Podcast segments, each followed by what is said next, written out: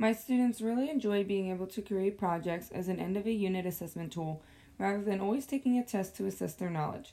Prezi is the Web 2.0 tool that I chose to conduct research on.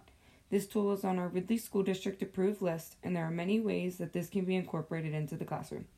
Prezi is very similar to PowerPoint, but fancier and more interactive.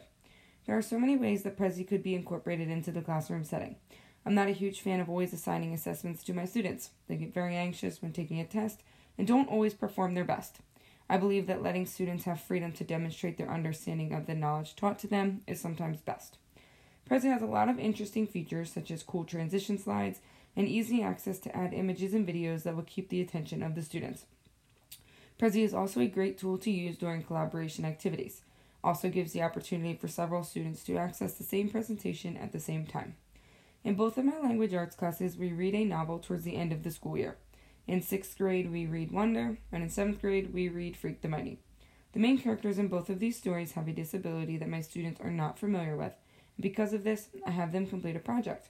I put the students in small groups and ask them to conduct research on these disabilities.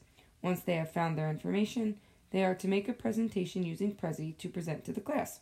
Their Prezi is to include images, videos, transitions, and anything else that would make their presentation more engaging to their classmates. Students have very few guidelines to follow when creating their presentation because I want them to be as creative as they can be. Prezi allows for this range of creativity.